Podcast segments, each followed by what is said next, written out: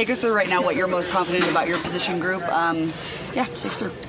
Well, I guess what I'm most confident in is I got a bunch of guys that care, and they uh, they know their plays, and they do the best they can to execute their plays. Um, we haven't been perfect as an offense. That goes for every position group, and I think it, you know, is something that we uh, got to take pride in and put some points on the board.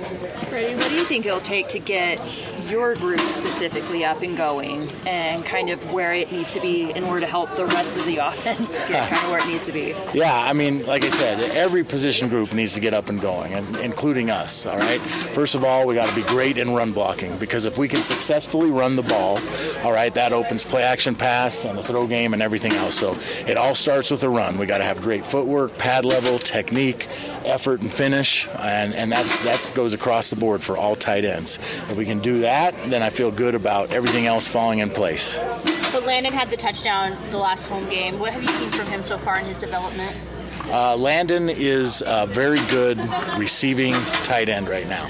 Um, in his development, what I would like to see more of is him putting on bulk and getting up to the weight of a true tight end. He's got to take that upon himself and make sure that he is adding weight every single week to get to that level where we can line him up at the line of scrimmage against a 270 pound defensive end and feel good about it.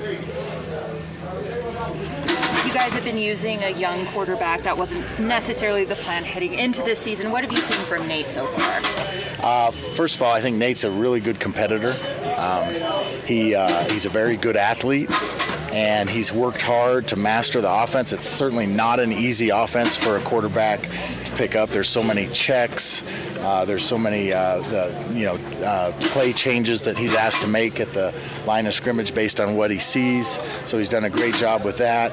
I think he's been really solid in our play action pass game, hitting those shots down the field, and um, yeah, he's he's been our guy. So we're we're eager to, to, to roll before you know in front of him and, and make his life easier. The defense has been pretty nasty this year, and you guys have to practice against them. What what have you seen from the defense? Uh, defense has been awesome. I think that game against UCLA, I know that was a couple games ago, but that was like a work of art. That was a masterpiece, and they've played solid all year, all year, and uh, incredibly tough and reliable. And like I said, as an offense, we got to have you know the ability to put some points on the board.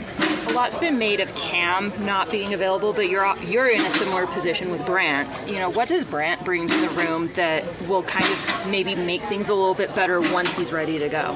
Well, once he's ready to go, he's got all that experience. I think he's the leading uh, tight end pass catcher in the history of the university. He's got you know going back to his freshman year in 2018. He's started ever since then. Uh, so bringing in that experience, plus obviously he showed the talent that he has and the ability. He's played within this offense, you know, for five years now. So yeah, when when he's uh, ready to go, he'll he'll add a whole nother dimension that we haven't had. Can you speak on Miki and um, Thomas and what you've seen from them and like what they need to do to actually get going in this offense? Yeah, so Miki, uh, as you know, he's been a defensive end his whole time here, converted in the spring. Um, and and I think he's done a solid job. He, he, knows his assignments. He knows where to line up.